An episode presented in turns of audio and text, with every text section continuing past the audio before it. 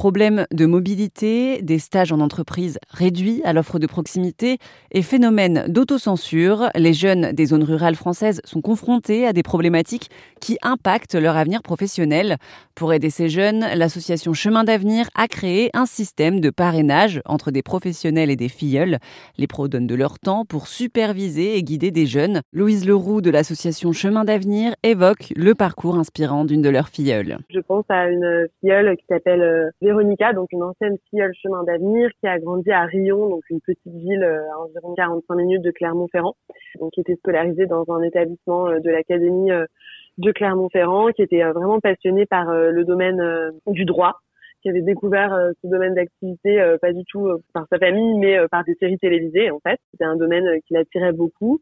Et quand Chemin d'avenir est intervenu dans son établissement, elle a décidé de s'emparer euh, du programme. Et elle a été accompagnée euh, par euh, donc une marraine Violette qui est avocate.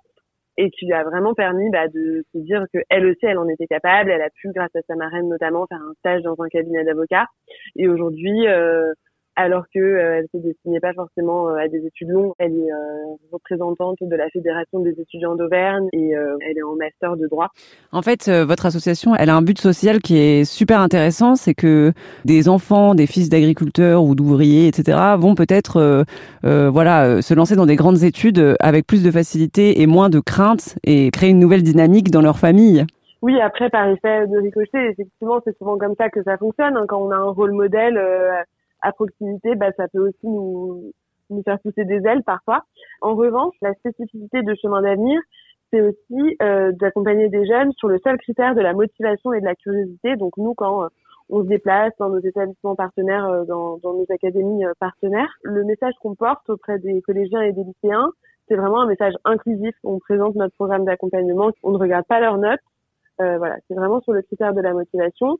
Et nous, on cherche vraiment à leur ouvrir le champ des possibles pour qu'ils dessinent un parcours que eux considèrent comme ambitieux. L'association Chemin d'avenir accompagne tous les jeunes issus des campagnes françaises, aussi bien ceux qui ont décidé de rester dans leur territoire que ceux qui ont choisi d'entamer des longues études dans des métropoles.